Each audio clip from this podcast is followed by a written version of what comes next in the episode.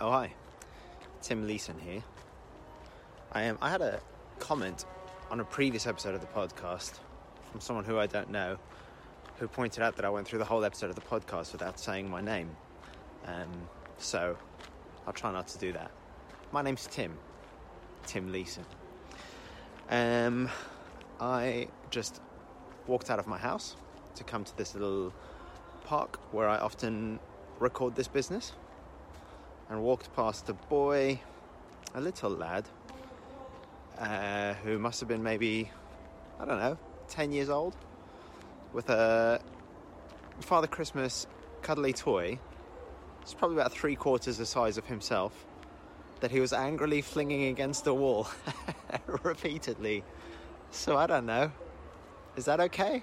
Should I have intervened? I hope he's okay.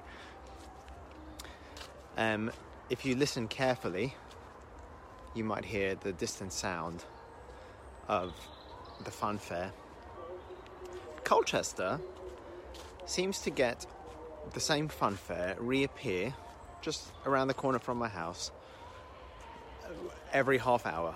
Um, in previous places that I've lived, funfairs arrive, um, stay for a couple of weeks, maybe once a year. But these guys seem to be here more often than they're not. And I hate them. Um, I don't, well, mm, I, I, I, actually do hate them. They're, it's just really noisy and obnoxious. Um, and I'm trying to sleep. I'm old. Um, anyway, uh, so here we are. Um, I am recording this intro before I record the actual conversation with this month's guest, Myrthe Peters, um, because time was tight. Uh, I no longer have the freedom and flexibility of working from home, which means I need to do these really on weekends. Um, and this weekend, just a few short days before this goes live, was the only time that Myrthe and I could uh, meet. That worked for both of us. Um, and yeah, didn't leave much time, so I'm recording this before I record the conversation. So normally I would say something like, um, was great to chat to. I loved having her on the show. What an interesting conversation. I hope you enjoy it as much as I did. I'm sure all of that will be true, but I can't vouch for it yet because I haven't done it yet. Um, so, yeah, so instead of saying how great the conversation was, I will tell you that I'm confident the conversation will be a good one. Um, Myrthe is somebody who I haven't met. In fact, Myrthe lives on the other side of the world in Australia. But a mutual friend, Cassie, introduced us. Um, I met up with Cassie a few weeks ago at the time of recording um, in London. She's been living in Portugal for a while, and we had a coffee together. And she mentioned that she had a friend who she thought might be an interesting guest for the podcast. And I get anxious when people say that because sometimes that's followed by um, a description of somebody who would not would not be interesting for the podcast, and then I have to kind of awkwardly decide how I rebuff the offer. But in this case, Cassie described Myrthe and what she does, and um, I should have known better than to doubt uh, my friend because what Myrthe does is super interesting, super relevant to the themes of God or whatever, and super relevant to my life, which uh, recently, since the last episode that I recorded, has become the life of a full time hospital chaplain. Myrthe is a doula. Um, and traditionally, when people think about doulas, they think about uh, childbirth, people who kind of guide you through the process of childbirth and are, are there throughout it. I guess maybe similar to a midwife. I'm not quite sure what the difference is between a doula and a midwife, but I guess maybe that'll come up in the conversation. Um, but what is really interesting about Myrthe is that yes, she is your traditional doula, but she's also um, an end of life doula. So she does what doulas do for people during childbirth for people who are facing death. So essentially, she guides people through the process of dying, um, which um, I've been having to think about a lot recently because being a hospital chaplain um, means that I spend quite a lot of time with people who are dying um, and their families. I uh, earlier this week, at the time of recording, um, was in a hospital room with a guy who had died. Uh, that was my first experience of that. Never seen a dead body before. Um, and actually, it wasn't. I was I was nervous about it. Um, so I went up onto the ward and asked to see this patient, and the nurse on the ward told me that the patient had died, but that his family were in with him and that I could pop in and see them. And what I wanted to say was, no, I'm I'm too scared to do that. Um, I'll ask one of the others, the other chaplains, to do it. But obviously, that wouldn't have been tremendously professional. Um, so I said, that's fine, and smiled and went through and spoke to the family for a little while. And I was nervous, but actually, it wasn't traumatic uh, at all. It was very peaceful. The family were very lovely, obviously, very sad. Um, but it wasn't a horrible, disturbing, unsettling thing. But anyway, the point is, in my job, um, I have to think a lot about death, more than I am used to. And even though so far, a few weeks in, my experiences of dying people and people who have died have all been quite peaceful, it's still something which I think is going to take me a while to get used to. Because I think in our society here in the West, we hide death. We seal it behind closed doors and pretend that it doesn't happen. Um, particularly those of us who are, you know, hopefully all being well, still a long way away from having to face our own mortality. I think society, well, we've become very scared of death, haven't we? Even though it's something that we all face. Um, and like I say, there was a time when people would die in their homes with friends and family around them. But increasingly, people are kind of ferried off into hospitals behind closed doors to die. And what's really sad, something that I do find slightly disturbing about working for the hospital, is that lots of people end up dying alone. Um, which is. I can't imagine anything sadder, really, than having to die alone. Um, so, in theory, this is where chaplaincy come in, and the hospital also have a brilliant team of volunteers who spend time with people who are dying. Um, but it's also where people like Myrthe come in, who can talk to dying people, but also their families and their relatives, and help people to prepare for that process and to make it a little bit less scary. Um, because it shouldn't be scary necessarily. Um, it's something that every single one of us, without fail, uh, will experience.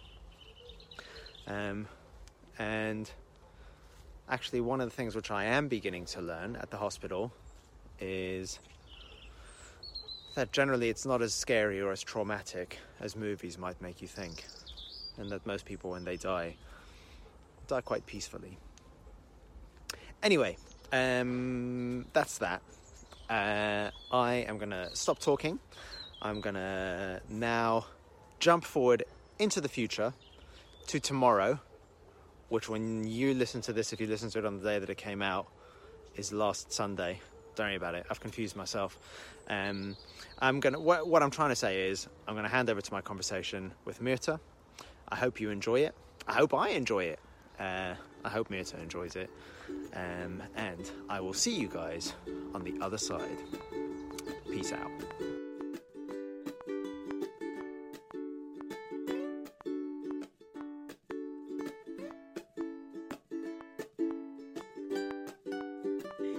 two big walks with the dog, um, two times exercise. Wow, and very impressive. I know it wasn't planned, but it just happened. Um, and did lots of packing. So. Oh yeah, of course, because you are um, you currently in Australia, and soon to be moving to Portugal. Is that right? That's correct. That's exciting. You, uh, your house looks. It doesn't look like the house of somebody who's in the middle of an international move. It looks really nice and tidy and well presented. Yeah. Is that I just the, the angle? real- no, actually, there is things that I'm not going to pack until the final week because I don't want the place to feel really bare for these Okay. last two weeks. Um, so, you know, all the pretty things are still out, uh, but Yeah. all the unnecessary stuff is packed. So, Okay, okay, cool. That's Yeah. a good call. Well, I'm glad the pretty stuff is still out. It makes it a lovely Yes. conversation to have. You've got lovely pl- potted plants and light and stuff behind you, whereas I've just got like a slightly abstract, cream-colored void. Um, I so I'm in the process of trying to buy a house at the moment, which is Yeah. proving to be a bit, little bit of a nightmare. And so I very in, over enthusiastically packed up my bookshelf that used to sit here behind me. So I used to have a lovely display here of books and other little decorative things. Um, but yeah, now it's just a bit of an abstract background. So I'm glad that yours is nicer than mine. People who are watching I'm this can making look up at your this. side of the screen. Yeah, absolutely. Yeah. Yeah, they can they can listen to my side of the screen, but all, all the views will be on your side of the screen. uh, yeah, I'm sure. so um tell me a bit so um you you've been in australia now for how long remind me um, five and a half years, May Okay. 2016. okay I moved here, and prior to that move, I was living in the UK, but I'm originally from the Netherlands. I'm Dutch. right right so you've moved around a lot so you grew up in the netherlands Is that right? Yep. and then moved to the uk as an adult Yes, I just graduated from university. I was very unexperienced, and my English was, you know, I spoke English, but it's different when you move to a place. Yeah. Um, and you suddenly have to use all kinds of words that are pretty much non-existent in your vocabulary. So yeah it yeah was yeah um, it was really interesting, but also amazing because that's how you learn, right? It's kind of like Mhm. this deep dive. Um, that's what it felt like to me. It's this deep Absolutely. dive of um, yeah, language, culture, big change, um, moving from yeah Holland to um, England yeah and you would think it's maybe not that big of a change because it's a you know back then it was it, it was a european well, well it's right. still european yeah, obviously but um yeah. um yeah but it no i can yeah, relate to that we uh, I, I so I uh, moved around a lot growing up as well. I was born in Belgium and then moved to France, America, back Yeah. to France, and exactly what you've just described, especially with the moves to France, the move from America to France, I found that living in America, I'd lost all of my French, just completely gone. I wouldn't have said that I spoke French at all, and then moving back to France, it was all there in my subconscious. It just needed a kind of couple of months to uh, to kind of just immerse yourself in the language for it to kind of start coming back. And I find the same thing happens now that if I try to speak French now, like off the cuff, it's super rusty and you know it takes me a long time to remember certain words and that kind of stuff.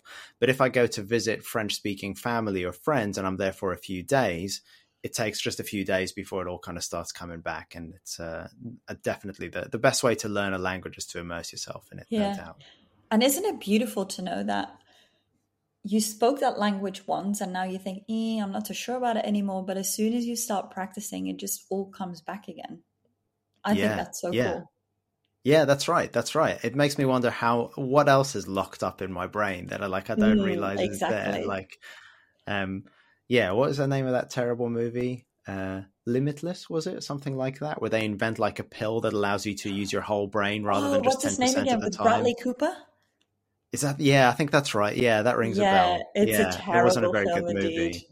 But yeah, yeah, but a cool concept. yeah, yeah. I, mm, actually, I'm not sure I would be up for it.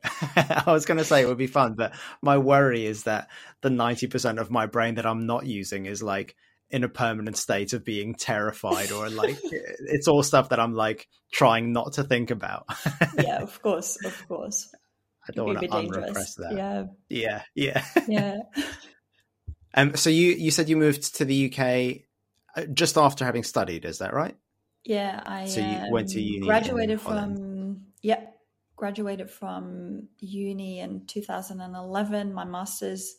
Then I went traveling for five months, and after that, I just moved. Yeah. Okay. And what did Yeah. you study? I studied um, pedagogical sciences, so everything that has to do with bringing up children. Um, Okay. And then my master's was socialization, education, and youth policy with a Oh, focus wow. on prevention. Yeah. Okay. Um, it was awesome. It was everything from how do you deal with kids who just hang about on the street with no purpose to policy writing for government. Um, how do you um, engage with young people? How do you um, how do you make sure that they have a purpose, uh, that they feel at home in the community? Um, and then obviously a big part of it was troubled teenagers.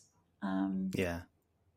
but there was a um, a lot of knowledge was drawn from positive psychology.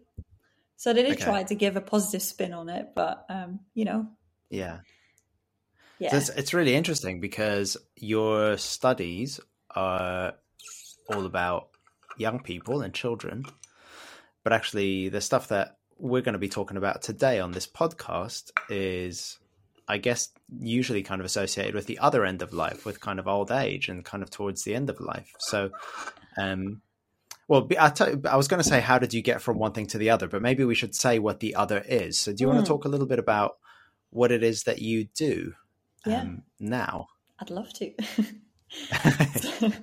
so uh, I am now an end of life doula. And for those people who have never heard of a doula, it's a professional person who supports people in uh, practical, emotional, and spiritual ways when they die. And um, it's beautiful that more and more people are finding out about it because there's so much to the end of life that we do not realize. And that is likely because people are scared of it. There's a huge Yeah. taboo on, on, on the topic of death and dying. And um, as doulas, we try to break the taboos. We try to, well, our aim is to educate people on their options.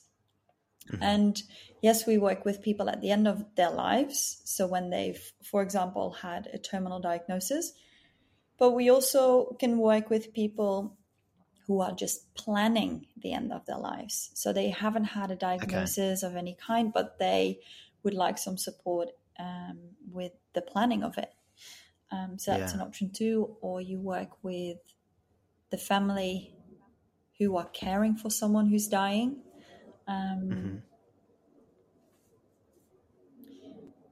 So each case is very unique. Yeah, I can imagine. Yeah, Yeah. yeah. So what what made you how did you go from studying you know children's education and youth policy and that kind of stuff to now a career which like I say is kind of at the end of people's lives and guiding them through that.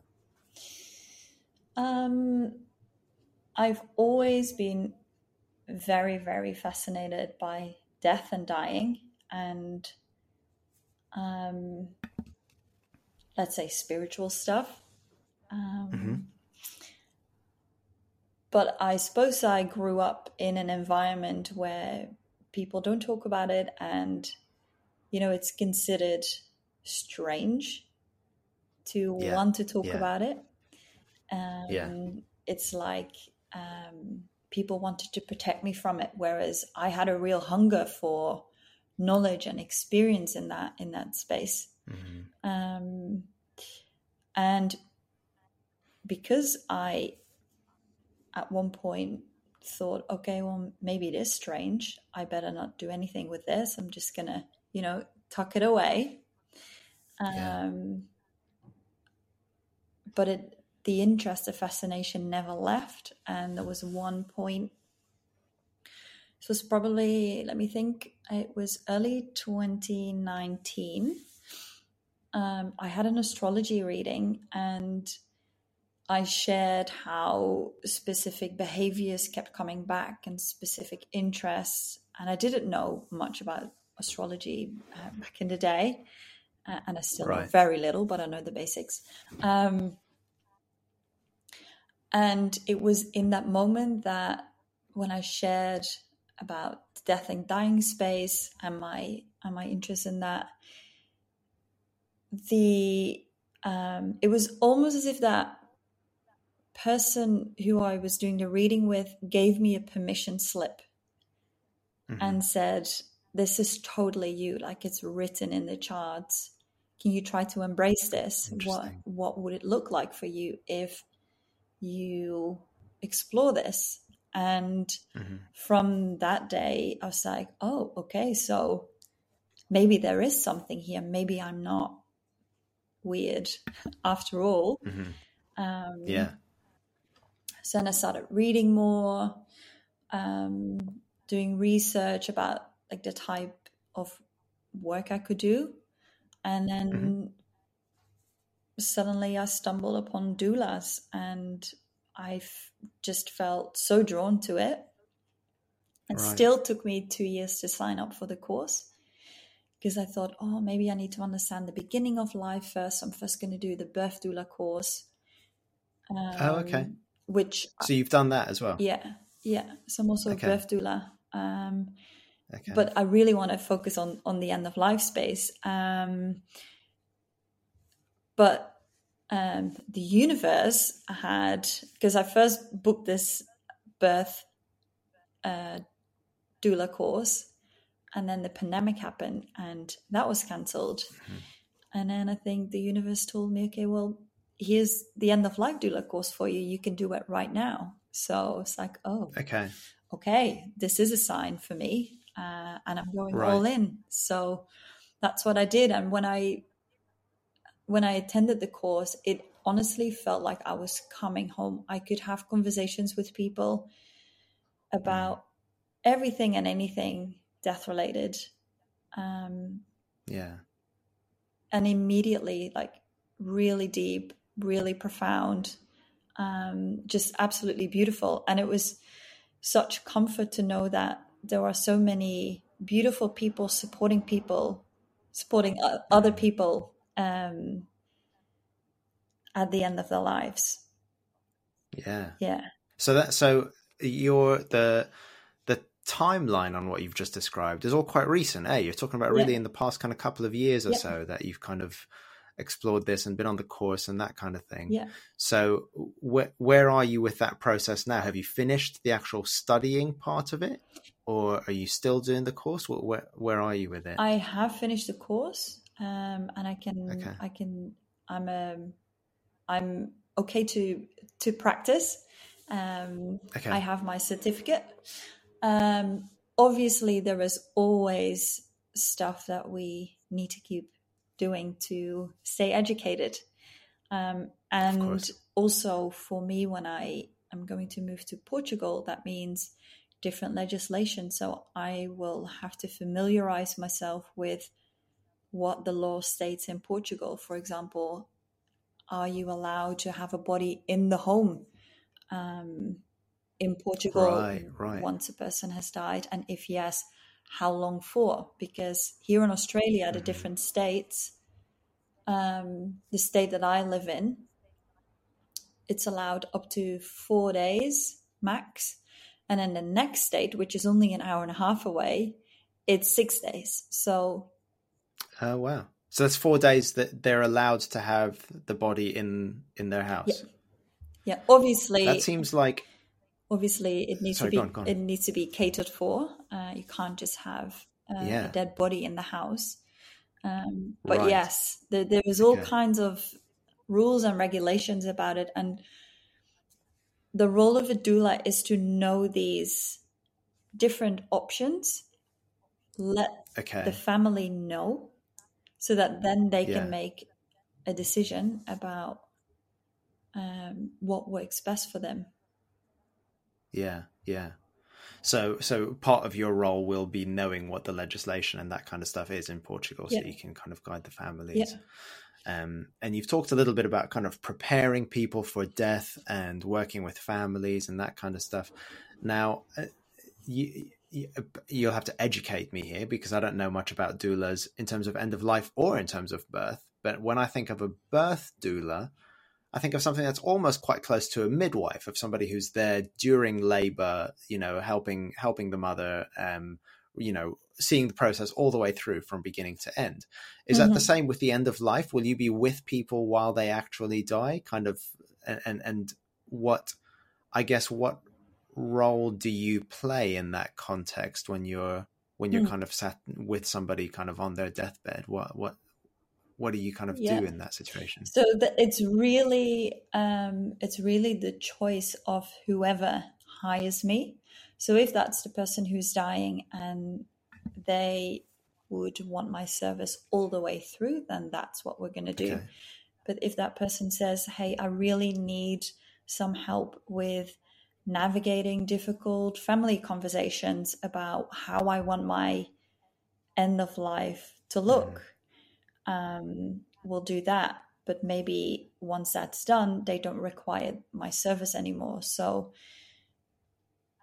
as I mentioned before, it's so unique. Mm, Um, we really have to adapt to every situation and the different people who play an important role in that, and particularly working with you know the person uh, who is dying uh, or who's hired us, because it's not always the person who's dying who hires doulas. Oh right, okay.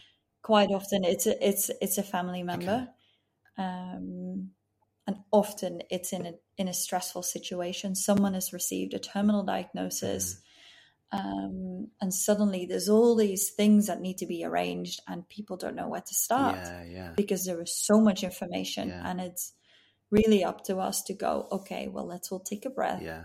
let's let's sit down and let's look at all the different options let let's see what's already been uh, been planned by the person who is sick and is going to die.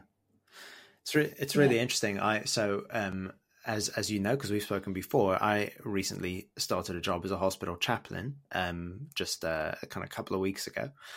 Um and in the past couple of weeks have had more dealings with death than ever in my life before.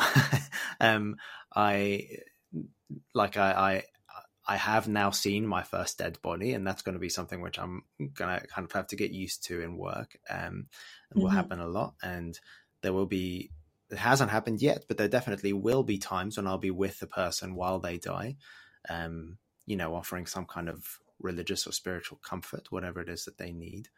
Um, Yeah. And yeah, all of that is quite intense and quite scary. And I guess one of the reasons why it's so intense and scary is, and you've kind of already alluded to this, that death is something which we kind of don't talk about, don't acknowledge. And in fact, talking about it is almost seen as a little bit like, what's wrong with you? Why do you want to talk about that? That's sad and dark. Um, and I would say increasingly in the West, it's something that's kind of done behind closed doors in institutions rather than at home. You know, that it wasn't too long ago that people would die at home with their family around them and that kind of thing. Whereas it feels like now people die in hospitals. And when I go to visit patients who are dying, they tend to be in a side room in a hospital that they've got to themselves, which is probably good rather than being on a ward surrounded by the Mhm. noise and chaos of kind of other people. Um, but it also means that they're kind of by themselves, you know, that they're they're alone. And um, I think probably quite a lot of people in our society do end up dying alone um, in a strange place. And I think what you're doing in terms of helping people to think about how they want to die is so important because I don't want to die alone. That's horrible. So, yeah, I think what, what am I trying to say? I guess what I'm trying to say is beginning to think about it, talk about it, prepare for it, be aware that it's going to happen to you at some point because it happens to everybody probably helps that whole process um, but for whatever reason in our kind of society we we don't we like i say it's all kind of no no no we, we, let the doctors deal with that. Tucked away. Yeah that's right that's right. Yeah. So do you find do you i mean in terms of like even just when you tell people what you do do you find that people kind of how do people react to what you do is what i'm trying to say? Get very varied yeah. reactions um, some people go, "Oh my god, this like, what is this?" Like really interested, never heard of it, but really want to know more. Mm-hmm. And then there's people, and you pick up on this immediately, who it's almost as if they go into this. Yeah, the word death has come up. Yeah, end of life. This is scary. I don't want to go there. Yeah. And then you know, I have an easy way to kind of turn the conversation around and not have the emphasis on what I do, but make it about the other person. Yeah. Because there is no point in sharing what I do with people who rather not know. Mm-hmm. Like, obviously, I want everyone to know. Yeah. But people want to know when they're ready, and some people need a bit more time. Yeah, yeah, yeah. And that's all okay. Yeah. Yeah. yeah. And I think like all of those reactions are quite understandable, aren't they? And I think in terms of myself, that that what you just described as a kind of woo kind of reaction is probably my reaction. You know, that's my instinct. And um so my first encounter with death in the hospital was uh was it earlier this week or end of last week? I can't quite remember. Um but I had a patient on my list of people who wanted to see a chaplain. Um, so I went up to the ward to go and visit this patient and asked the nurse at the nurse station um, if I could pop in and see so and so. And she went, "Oh, he's actually just died. He he just died a, a little while ago." And I went, "Oh, okay, well that's fine. Mm-hmm. Um, you know, obviously we'll take him off the list in that case." And she said, "Oh, but his family's in with him now, and they might appreciate you popping in." And like I say, my internal reaction was, I don't want to do that. I don't want to do that. I'll get someone else to do it. But I couldn't obviously say, no thanks, I'm too scared. so I had to go, okay, yeah, I'll do that and maintain a kind of peaceful composure. So I kind of yeah.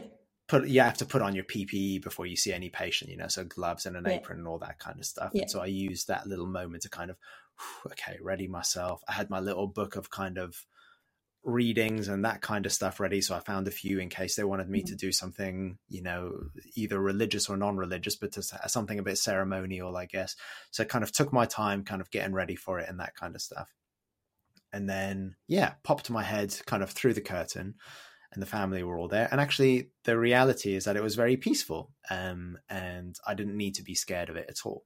Um, because it was very sad. Obviously, the family were very teary and upset, having just lost a loved one but it was a peaceful place and the guy died with his family around him which obviously is awesome. Um, and it, it it felt good. I felt i left after well yeah no it did feel good. That is the right thing to say but not good in a kind of like yeah. not happy but good in a kind of sense of yeah it was meaningful. And he he died in the best possible way and that's the best thing that we can kind of hope for. But like i say my my my initial response to being thrown in at the deep end was exactly what you've just described as I kind of oh no that seems a little bit heavy. Um, but obviously you got to push through that when you're a hospital chaplain and hopefully that'll become I was going to so. say you've chosen a really interesting profession um, in that sense because like it's inevitable yeah. for you to um, see this on a on a on a regular basis i would say. Yeah yeah. and think? How do you feel about that? Well, um, I was really aware of that in the weeks leading up to me starting the new job. You know, so I had the I had the job interview and got offered the job, and you know, it was all very exciting and positive and whatever. And I didn't really think about it. And then there was, I guess, a couple of months between me being offered the job and me actually starting it. And in those couple of months, those kind of thoughts start to begin to kind of pop into my head of like, oh shit, I'm gonna have to like be with dead people. That's quite scary. Um, mm-hmm. But I had just finished reading this thing by. Um, have you ever have you heard of Mark Manson? Have you come across him? He wrote a book called The Subtle Art of Not Giving a Fuck. Yeah. Um, Yeah. So I, I follow him on Instagram I I really like a lot of his stuff. And he had written this thing about, um, I can't remember quite what the language he used was, but something along the lines of how do you find meaning? How do you find purpose in your life and that kind of thing. And his line on it, which I really, really liked, was that too many people, when they reflect on that question, think about it in terms of what do I find fun? Um, what do I like doing? Okay, now how can I spend my life doing that? And he says it's much more meaningful to ask yourself. I, I'm, I'm completely paraphrasing because um, I can't remember the exact language that he used, but essentially he he said it's much more meaningful to ask yourself what are the challenges that you want to rise to. Basically, what are the what are the things that other people would find too scary to do, but you feel like you could possibly do that. Um, what's the you know he, his whole kind of thing is that he swears a lot. That's kind of part of his kind of shtick i think. Um so he talks about what's the shit that you're willing to deal with that nobody else is willing to deal with.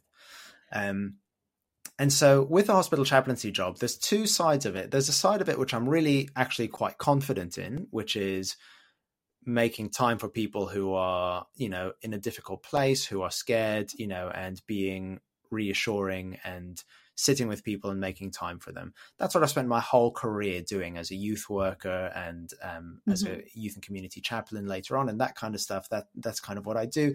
And it's not to say that it's easy, but I know I can do it. But then there's the stuff which is new to me, which is all the stuff around death and dying, which is scary, and I'm not confident in it. But it's stuff that I want to be good at.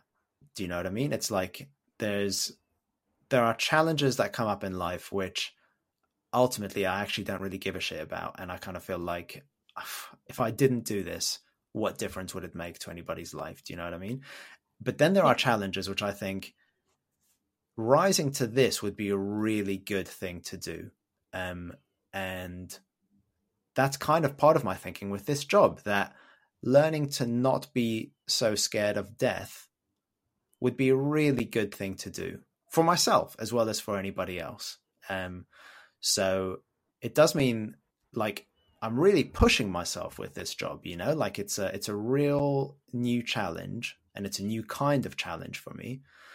But it feels like okay, well if I if if I'm gonna climb a mountain, this is the one that I want to climb. This feels like a really good thing to do. So um I think it's going to continue being quite scary and overwhelming for some time. But certainly the hope is that it will become less scary, less overwhelming. And the benefits of that are not just to the patients who I'm spending time with and their families, but also to myself and to the people around me, to my family, to my friends, that gradually becoming less scared of death, I think will make me a more peaceful person, a less anxious person. Um, so it's almost like what's that thing that they talk about in CBT? I'll get the phrase slightly wrong. I want to say confrontation therapy, but that's not what it is. Anyway, it's a kind of thing where, you know, okay, say you're really scared of spiders. Let's go find some spiders. We're going to go and hang out with some spiders today because that's mm-hmm. how you get over your fear. And there's an element of that with this job. Like I, I'm, I find death quite scary. Not in a kind of, I think in the same way that most people find death quite scary. It's not like I kind of obsess about it or anything like that, but it's quite a scary thing. But I feel like, okay, well, let's go and spend some time with death then and and learn to be less scared of it. That's kind of my thinking. That was a really waffly answer to your question, but can you see where I'm coming from? Well, I can definitely see where you're coming from, and I love it that you see how it's not just benefiting you exposing yourself to it mm-hmm. but it will have an effect on the people who you support in the hospital yeah. as well as the people in your direct environment yeah yeah, well, I mean, one of my um, favorite quotes is by a Russian uh, saint and mystic called Saint Cosmas, and he said, "Discover the spirit of peace for yourself, and a thousand around you shall be saved." Discover the spirit of peace for yourself, and a thousand around you shall be saved.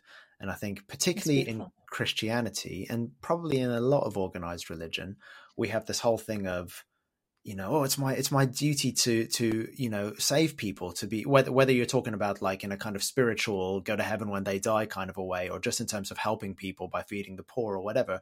We have this real kind of like I have to work hard, you know, I have to be really eh, anxiously work super hard to save everybody around me because that's my Christian duty.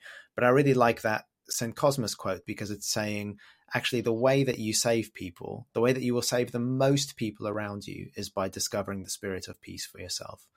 So that might mean confronting your fears. And it might also mean developing a practice of meditation and mindfulness. It might mean slowing down. It might mean developing good self care habits and that kind of thing. Yeah. Which, like I say, I think traditionally in religious conversations, we've seen that kind of stuff as a little bit kind of like navel gazing, you know, what good is it really doing? But actually, it's the best mm-hmm. thing that you can do, you know, because that's that's how you help people by being a peaceful presence and a presence that's that's alive and connected and that kind of thing rather than kind of you know wringing your hands anxiously trying to do more trying to work harder. Um that's that's not really it for me. Yeah i i really resonate with that and that comes back in the, in the doula work as well. Mm-hmm. because so often people just want to be around someone who is not afraid for the feelings that come with death. Yeah, yeah. So it's it's offering them a, a space to show all the emotions. Mm-hmm. And everyone has different emotions, right? We all react differently to a situation like that. Yeah, um, yeah. And yeah. it's so important that everyone can just do that without feeling weird about it like yeah. experience it full mm-hmm. yeah yeah and just having somebody to validate you know that yeah you know what you're feeling is fine and normal and it's okay and i'm not scared of it and i'm not judging you because of it you know that's um it's really powerful yeah i wondered yeah. just now when i was talking about religion it made me wonder um i guess in your job, similarly to mine, you're not there to impose any kind of worldview, any kind of ideas about what happens when you die, that kind of thing, but to support the person in whatever it is that they believe, you know, whether they're religious or not religious. But yeah. um, outside of your kind of professional interaction with the people who you're working with, do you are you coming from a place of like do do you have a kind of sense well what what do you believe about death is what i'm trying to say are you coming from a place of religious or spiritual kind of understanding of it, or where do you stand on that stuff? Yeah, it's interesting because um, I think that death is not just a physical thing that happens at the end of our lives. I believe that death happens all around us all the time within ourselves as well. Okay. Um, okay. So death could look like um, losing a friendship. Death could look like losing a pet. Death mm-hmm. could look like changing of seasons, mm-hmm. um, a new cycle of the moon. And for me, once I start to look at death in nature and mm-hmm. more also in like a cyclical way, it started to become um, much more part of my life yeah. Um, and I think for me, I don't necessarily come from a religious um, background in that sense, um, mm. but I do believe that um, that there is such a thing as reincarnation, past okay. lives, and I'm gonna okay. come back into something else okay. uh, into someone else. Um, and I like that belief. For yeah. some reason, that gives me um, a sense of peace. Mm-hmm. And I also know that some of the stuff that I'm working through, um, that, you know, stuff that's hard and challenging and difficult, um, that maybe not all of that is mine. Maybe that's coming from past generation, it's ancestral trauma, Maybe it's from a past life. But I'm working through it now because I do not want to pass it on. I do not want this to go to a next soul. Yeah, yeah. That's really interesting. That's um mm. I, I, mean, I would. Um, so, well, as you know, and as everybody who listens to this knows, I'm coming from a traditionally kind of Christian kind of point of view. Um, but I don't really kind of know what I believe about the afterlife and that kind of thing. I'm kind of a little bit, you know, I feel like nobody really knows. We're we're all yeah. kind of just guessing, and we kind of have some ideas and that kind of thing. Um, but I do really like the concept of karma, which I think in a way is what you've just described. And I think karma is something that in the West we often misinterpret. You know, we hear people talking about it on TV and in movies and that kind of stuff, and they they interpret it as meaning like if you do a bad thing then a bad thing will happen to you because that's just how the universe balances itself out which is quite a crude i think misinterpretation of what i understand karma to be which is um the the best the best analogy that i've heard for it which is also quite crude is if you're in a public swimming pool and you piss in the pool then you're making the pool worse for everybody else, including yourself. Mm-hmm. So you you end up swimming in a pissed in pool just like everybody else. And that's kind of what karma is, that your actions have consequences, including for yourself. So if you are unkind to people, then you're putting unkindness out into the world and making the world slightly less kind, which impacts the way you experience the world as well, because you've you've created, you've put out this kind of unkindness. So in that sense, it is kind of like if you do bad, bad stuff will happen to you, but it's not kind of like some kind of divine retribution. It's just, well, you've put badness out there. Now there's badness in the air. And what you've just described in terms of dealing with stuff now, I kind of, I mean, I don't necessarily have a belief in reincarnation as such, but I'm completely on the same page as you in the sense that me dealing with my bad stuff now, my tricky stuff, or my anxieties, my traumas, you know, whatever mm-hmm. else it is, um, is a way of making the swimming pool a little bit nicer for everybody to swim in, including myself. Yeah. And maybe there's some kind of eternal dimension to that. Maybe that echoes through time after I die. Maybe there's a heaven where people go to. Maybe there's a reincarnation, whatever. Or maybe death is it and that's the end and there is no kind of sense of eternity. But whichever whichever one of those things is true, by putting kindness into the world, by putting compassion into the world, whatever, you're creating a better world for everybody to live in, including yourself. Um, and I'd like to think that echoes through time in some way. So, so I'm with you on that, definitely. Yeah, I like that a lot. I'm going to use that uh, analogy about the pool. Okay, cool. I don't even know where I got that from, but I think it's really good. I think it. I think somebody said it about COVID. I think it was it came up in COVID and about wearing. No, that was it. It was about um, somebody had described having non-smoking sections in restaurants mm-hmm. as having as basically being the equivalent of having a no pissing section in the pool because it's like I mean, it's, it's still there. It's still in the yeah. air.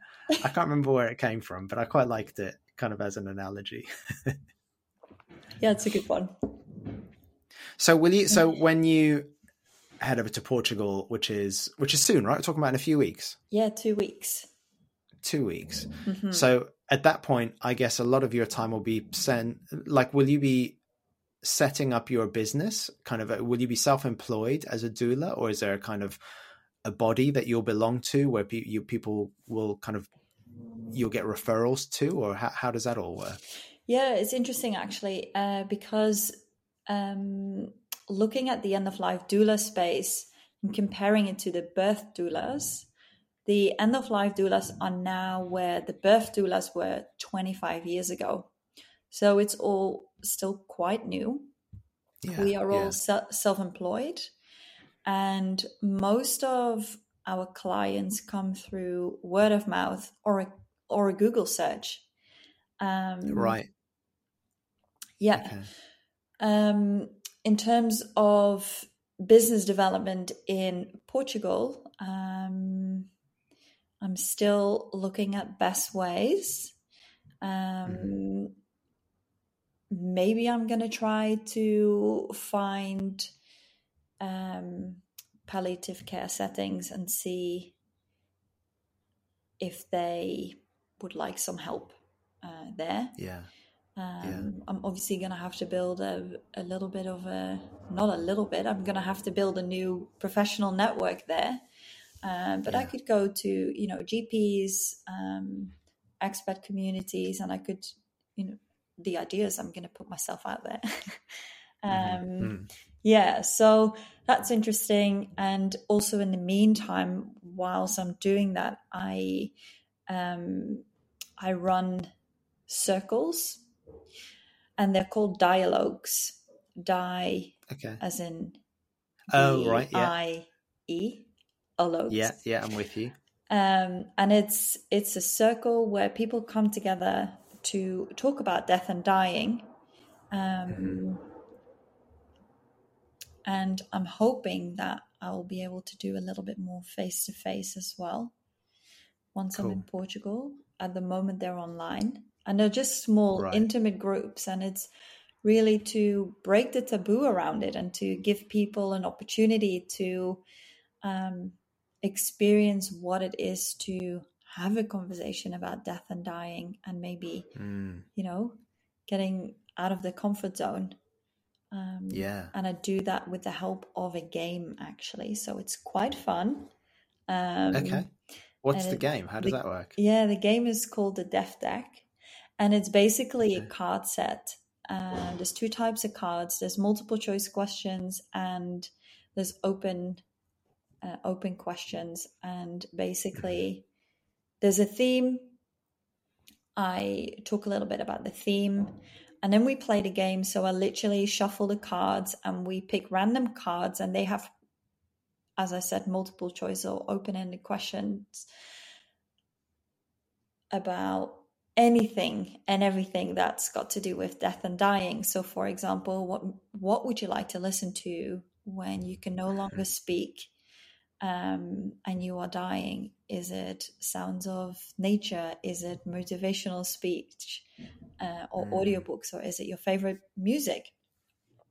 Yeah. And it's really to get people thinking about what it is that they would like, who they would like, what do they like to smell, what do they like to touch to feel like. So it's really bringing in the senses, and that's very Mhm. important for my work. Like I find it so important that um, we draw in the senses because there's also a sense of rich sense sense of ritual in that, right? yeah. We yeah. listen to specific music because we have a feeling hmm with associated with that. It's the same with smell. Um, it brings up memories, uh, touch. So, for example, uh, is a bedding that you really don't like, then we shouldn't Yeah. have that anywhere near. Um, yeah. Yeah. do you like when someone massages your hand do you like it in general when it's firm or do you like soft to- touch so there's all those kind yeah. of things um you know that that are going to be hugely important at the end of life because it's you know it's a very special time and we want to make it as comfortable as possible but if people don't know what type of stuff they can consider And it's going to be really Yeah. hard putting it all together on the stress. And by playing the game um it's kind of like making it more accessible. Hmm yeah. And there's some really fun really fun cards in there as well. So it's not you know all super serious. Like there is like we laugh a lot as well which is which is pretty Yeah. good It's really cool. I actually, um, as you're describing it, I remember that I have done that. Um, I've been to two, I think they were called death cafes Yeah. rather than dialogues. Yeah. Um, but exactly the same format. So we sat on tables and we had this little deck of cards, and you pick one at random, and it asks you a question. Sometimes quite pragmatic things about, you know, who would you like to leave your possessions to when you die, and sometimes quite kind of deeper, meaningful stuff about what do you Mhm. believe happens after you die and that kind of thing. Um, and I went along to one of those because a friend of mine who was who is still a hospice chaplain uh, was organizing it. So I went kind of to support my friend, and again went kind of feeling like, oh, this is going to be heavy, isn't it? Like we're just talking about death. It's called a death cafe. Like it's just it feels like it's going to be really morbid. But actually going along to it was I left feeling much less anxious than I felt when I had arrived, both in terms of, you know, in the moment, just kind of general anxiety about meeting new people and that kind of stuff, but also in terms of feeling slightly more peaceful about death, maybe just 1% more peaceful about death, but just having had the kind of conversation and it not being kind of a taboo thing just helped me to be a little bit less scared of it. Um, and those kinds of questions, which you've just described, like I say, two weeks into this new job, I'm more aware than ever of just how important they are. Mm-hmm. Um, because, well, like I'll give you an example. I, in in you know, just a few days after having started my job, I had been given a list of patients to go and see, and went to go and see one particular patient, and I had no no knowledge about this patient at all. I didn't know anything about her apart from her name. That that was it. That's all I had. So I went into her room and um, said, "Hello, uh, whatever her name was. Um, are you all right? How are you getting on?" And realized straight away, oh, she's completely non-responsive. Um, she, I, I think she might be aware that I'm here in the room, but I'm not going to get any kind of response from her. I'm not going to get any kind of, you know, even even a nod or of the head or anything like that, because essentially because she's so close to death, she doesn't have the energy to do any of that stuff. And I really floundered. I really like because I was not prepared for it at all. So I kind of my mouth kept on asking questions and my brain kept saying stop asking questions she can't answer so i kept on going like are you all right are you being well looked after my brain was going why are you asking that it must be really frustrating for her um, so eventually like you know i didn't stay for very long and then eventually left and thought as i left okay i clearly need to be prepared for this because this is going to be a thing that i'm going to have to face a lot mm so it's a good lesson learned because now I have a collection of things to read to people, for example. So I have some religious stuff if they're to say that they're religious, but if they're not religious, and I have poems and that kind of thing, you know, uh, whatever. I wandered lonely as a cloud, you know, yeah. n- nice kind of peaceful poems, um, which I think I'd find comforting in that position. And indeed, over the past couple of weeks, I've been in that situation quite a lot now but I feel slightly more prepared and I'll talk to them a little bit and say it's a lovely day outside and um, you know, here's what's happening at the moment in the news and that kind of stuff. And anyway, I've just got a couple of little things to read to you. I don't know if you can hear me or not, but if you can, I hope that you find them peaceful and I'll read them a poem or whatever it is. But how much easier would my job be if we had all of that information that you've just asked? Mm-hmm. You know, if somebody had th- like thought before not even that i don't want to put it on the patient but if we had a system which thought about this stuff before so that when i come in as a chaplain or when visitors come in or even when doctors and nurses come in we have you know at the moment it tells us their church of england or whatever sometimes. But to have a thing that actually tells us this is what they've said they'd like to listen to. This is the kind of materials they've said that they found soothing you know in terms of bed sheets and that kind of stuff. Um, this is the kind of belief system that they have. And you know if you're going to read to them maybe they'd appreciate these verses from the quran or whatever yeah. it is. You know that kind of stuff. Just like haven't had those that thought process that dialogue before you're actually there in bed and don't have the power to have that dialogue anymore. Yeah if we could get that system in place that would make dying so much better for everybody wouldn't it? Um so i think it's awesome. About it and comparing it to the birth space, pregnant women they um, they make a birth plan. Yeah. So yeah, you know, it's kind of it's kind of similar. Look who's we here. We have a dog in shot. Hello. Ah. He's really non. He or she? It's a he. He seems really nonplussed yeah. about being on YouTube. What's his oh, name? He's so casual. He's so casual about it. um, his his name is Cliff. Cliff. Oh, Cliff's a good yeah. boy. Is Cliff coming with you oh, to Portugal? No, he's not. oh no, so that's so sad. Oh, Cliff. I know. So I'm really soaking up every every moment yeah I have with him. How old is Cliff? He's 15 months. Oh wow, so he's really young. So he's yes. Okay, okay. I Yeah. would I wouldn't have guessed that because he's not he's not small, is he? He's a big boy. Um, he's he comes to about um knee height.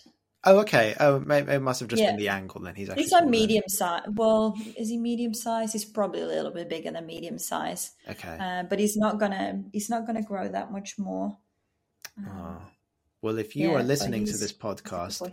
On one of the podcasting platforms rather than watching it on YouTube, you've just missed a lovely interaction with a dog. so check out the YouTube page if you want to see Cliff.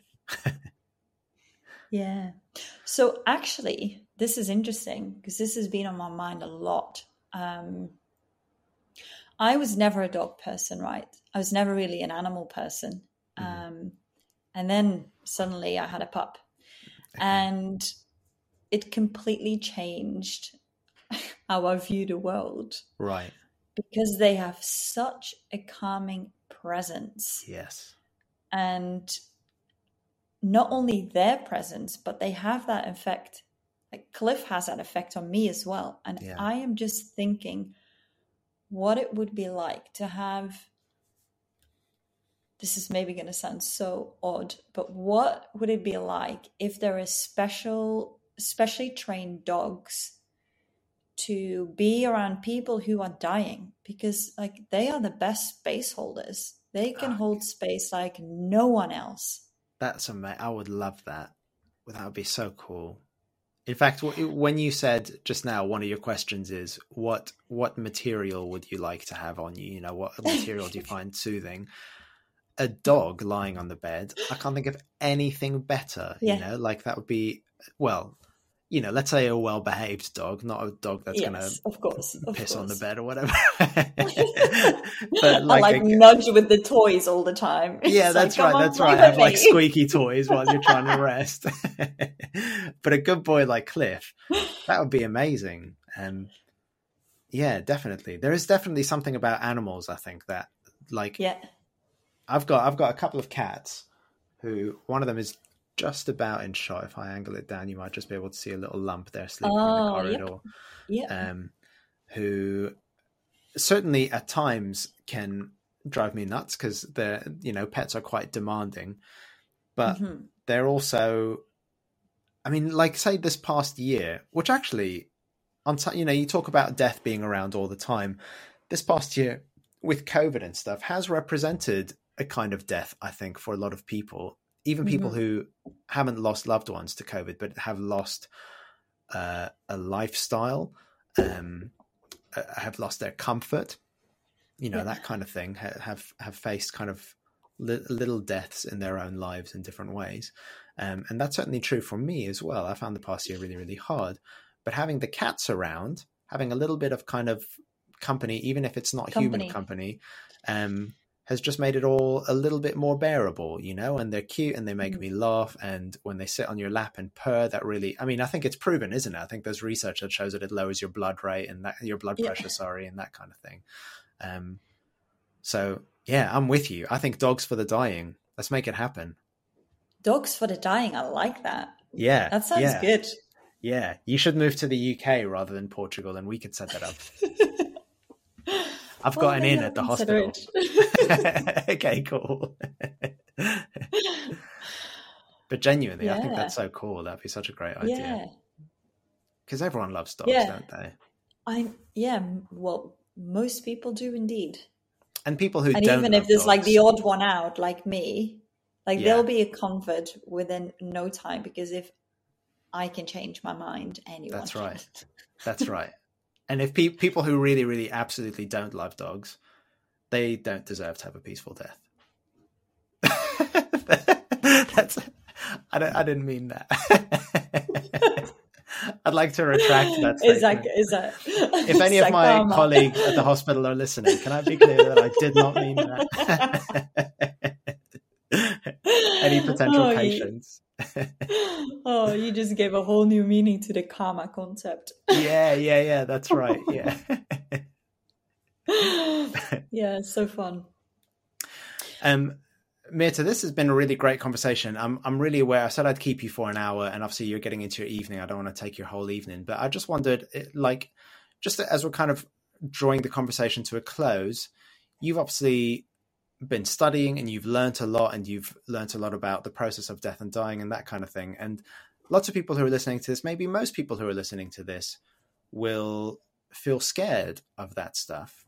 And I just wonder, like, are there what have you learned in the past couple of years to help you feel more peaceful and less scared about the end of life? Is there anything that you can say to people who are listening that has helped you with your own kind of, yeah, your own kind of dealing with mortality? Hmm.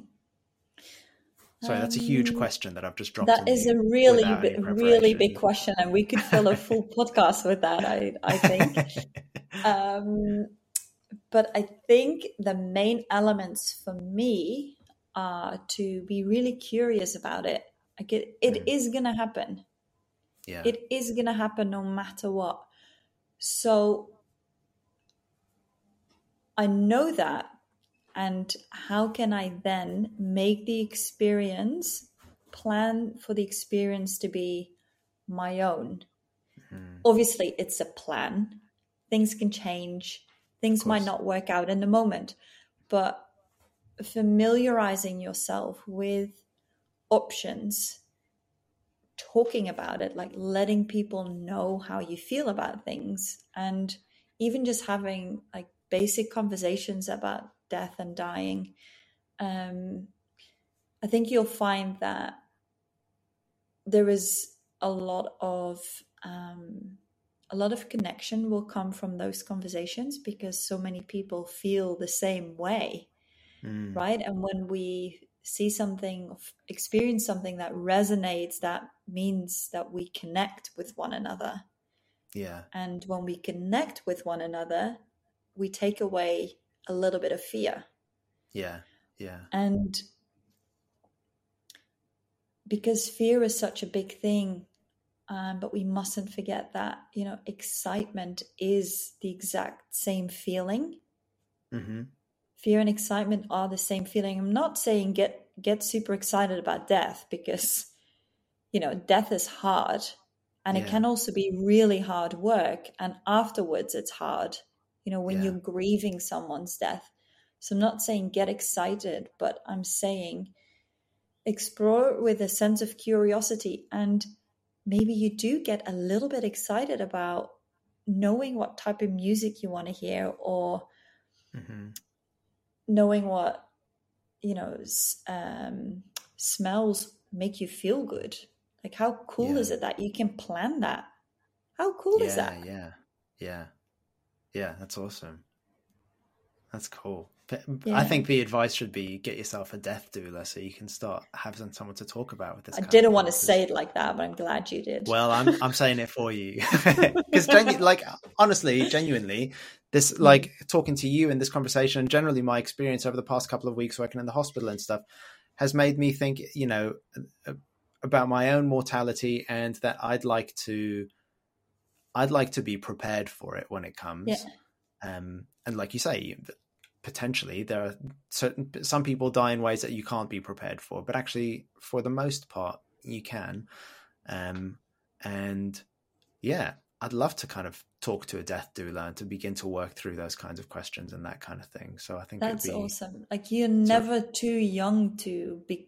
to begin that process because yeah, we don't know when yeah. it's going to happen in in many cases right and yeah, even absolutely. if we get a, a, a period if the doctor tells us, okay, you have six to 12 months left, which they don't often do anymore, I, I believe. Um, mm. They're they're a little bit hesitant with giving specific time frames, right? Because so often they're wrong. Yeah, yeah, right. Yeah, yeah. and then people get left with extra time, and they don't know what to do with the extra time because they were prepared to already be dead. Yeah, yeah. Also, that's a whole yeah. other conversation. Um, I'm probably yeah. not the nicest wrap up, but, but definitely, yeah. Be curious and and start to think about rituals that you want to bring into that period of uh, into that experience. Yeah. Yeah. Yeah, absolutely. I, I would also just chuck in my own little personal recommendation, which is I, I was given a book which I found you might have read it. It's called With the End in Mind. Um, and it's written by a palliative Mhm. care nurse. I think her name is Kathryn Mannix or Maddox or something. I'll find out and put a link in the show notes. Um, but she talks about actually what happens when people die, like what you can Yeah. expect to experience and that kind of stuff, which sounds scary, but actually it's the opposite. I found it really soothing, really reassuring that actually it's not as scary a process as you might think that it is. And um, I'd, I would really recommend that for anybody who's kind of Yeah, scared that's a about good this kind one. of stuff. It's a great It's book. a good one because once we know what is to come in terms of physical symptoms, right? We Yeah. we Yeah. are better prepared. Yeah, that's right. That's Yeah. right. Yeah. Oh, well, brilliant. Myrthe, thank you so much. We've hit just the, the one hour mark. Um, so that's that's perfect and really, really interesting and meaningful conversation. So thank you for making the time for me all the way over on the other side of the world. I really do appreciate it. Well, thank you too. This was awesome. Really enjoyed it, and um, yeah, I hope the listeners um, got something from it as well.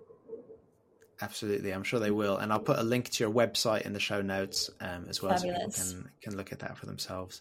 Cool. Um, and presumably your contact details are there. So if somebody wanted to reach out and talk to you about Yeah. this kind of stuff, they could do that. Yep, hundred percent. And there's not there are not specific details on the services because, as I mentioned, everything is so unique. So, you know, would we I would always have an initial conversation with you first before we move into any kind of direction. So it's all really, Yeah. you know, easygoing and and we'll see what is needed. Great. Yeah. Brilliant. All right. Well, thank you very much. I really appreciate Thank it. you too. Um, yeah. Enjoy the rest of your Australian evening while I just start my English day. Yeah, beautiful.